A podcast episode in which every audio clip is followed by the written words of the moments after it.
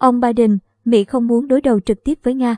Tổng thống Biden nói Mỹ không muốn đối đầu trực tiếp với Nga nhưng tuyên bố sẽ đáp trả một cách mạnh mẽ nếu Moscow tấn công người Mỹ ở Ukraine. Chúng tôi sẵn sàng đáp trả một cách dứt khoát một cuộc tấn công của Nga vào Ukraine.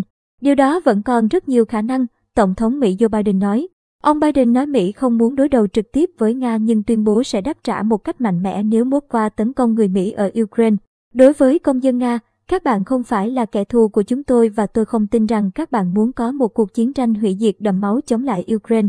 Ông Biden nói, theo người đứng đầu Nhà Trắng, Washington và các đồng minh NATO đã chuẩn bị sẵn sàng cho bất cứ điều gì xảy ra.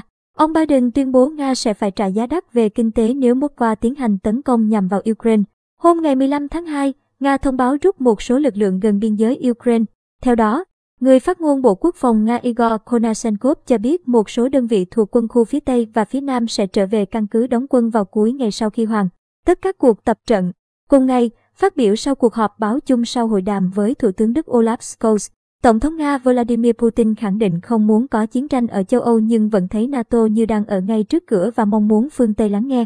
Dù Nga thông báo rút một số lực lượng khỏi biên giới Ukraine song các chính trị gia, chuyên gia và phương tiện truyền thông phương Tây tỏ ra hoài nghi, cho rằng cần phải xác minh lại thông tin này. Căng thẳng giữa Nga và phương Tây leo thang thời gian gần đây. Mỹ cùng nhiều đồng minh cáo buộc Nga điều động hơn 100.000 quân áp sát biên giới Ukraine chuẩn bị tấn công nước này.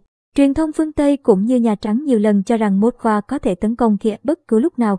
Tuy nhiên, Nga nhiều lần bác cáo buộc, khẳng định mọi hoạt động quân sự của nước này là vấn đề nội bộ, nhằm mục tiêu diễn tập trước mối đe dọa từ kịch bản NATO mở rộng sang phía đông.